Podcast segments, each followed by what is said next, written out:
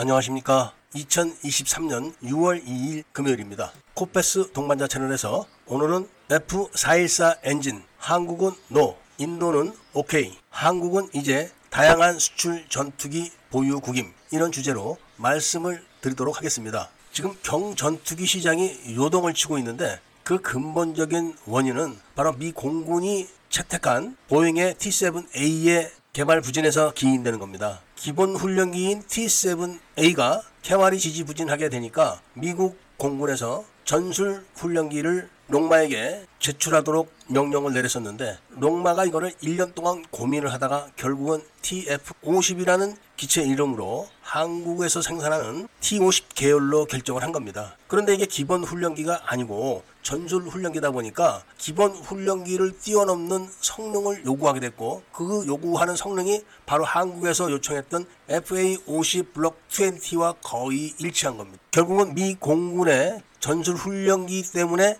한국이 요구하고 있던 FA50 블록 20가 승인이 됐고 그 시기가 바로 말레이시아가 경전투기 36대를 도입하는 사업을 진행하고 있는 시기와 또 맞물린 겁니다. 여기에서 한국의 FA50 블록 20가 결정이 되기 때문에 인도 테자스가 굉장한 충격을 받았고 중국의 JH17은 완전히 끝난 겁니다. 그러는 가운데 롱마에서 FA50 단자기에 대한 개발을 요구했고 한국은 F50 단자기의 프로세스를 2028년도까지 끝내야만 됩니다. 이렇게 상황이 변화되는 가운데 인도는 거의 결정됐다고 생각했던 테자스기가 물을 먹자 인도는 완전히 태세 전환을 해가지고 테자스 MK2에다가 F414 엔진을 장착해서 키우겠다 이렇게 결정을 내린 겁니다. F414 엔진을 장착하게 되면은 기체를 좀 더 키워야 되고 기체를 키우다 보면은 프레임을 더 늘리고 강하게 해야 됩니다. 이게 돈이 많이 들어가는 작업이고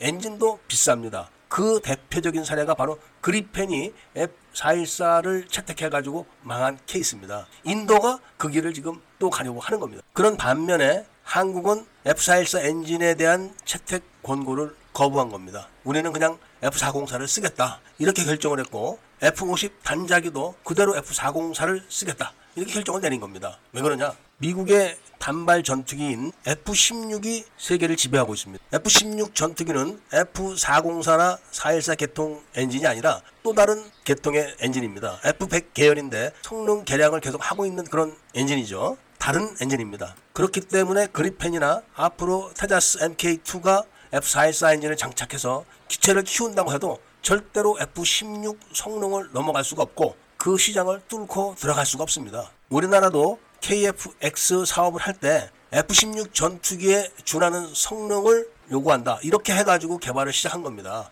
여기서 한국의 FA50 계열은 F404 엔진을 사용하고 KF21 계열은 F414 엔진을 사용합니다. 이 F404나 414 계통의 엔진은 주로 미국 호넷 또는 슈퍼 호넷에서 사용하는 그런 엔진입니다. 이 엔진의 성능이 라팔 엔진보다는 우수합니다. 그 이야기는 KF21의 성능이 라팔보다도 우수할 수가 있다. 이런 이야기죠. 그렇기 때문에 한국은 FA50 블록 20 또는 F50 또는 KF21로 이어지는 라인업을 갖추게 되는 겁니다. 훈련과 전술 임무를 원하는 나라는 FA50 또는 FA50 블록 20를 도입하면 되는 것이고 아예 전투 임무를 부여하고 싶다 하면은 F-50을 도입하면 되는 겁니다. F-50은 미국의 F-16 추진 전투기의 80%의 성능에 훨씬 저렴한 가격에 판매를 할 거라고 합니다. 그리고 그런 전투기와 함께 그 윗 버전을 원하는 나라는 KF-21 전투기를 구입하면 되는 그런 라인업이 딱 만들어진 겁니다.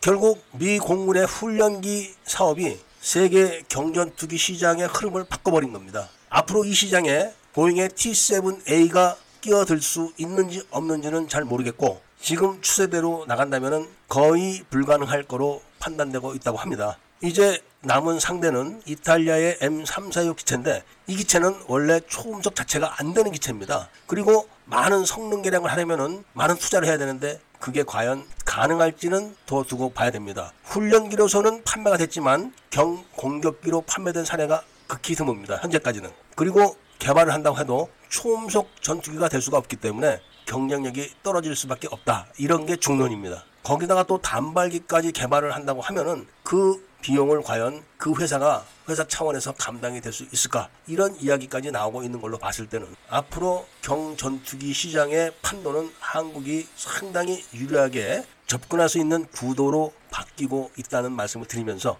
오늘 이야기를 마치고자 합니다. 애국 시민분들과 밀매분들께서는 구독을 꼭 좀 해주시고 좋아요와 알림 설정을 부탁드리면서 이야기를 들어주신 데 대해서 감사드립니다.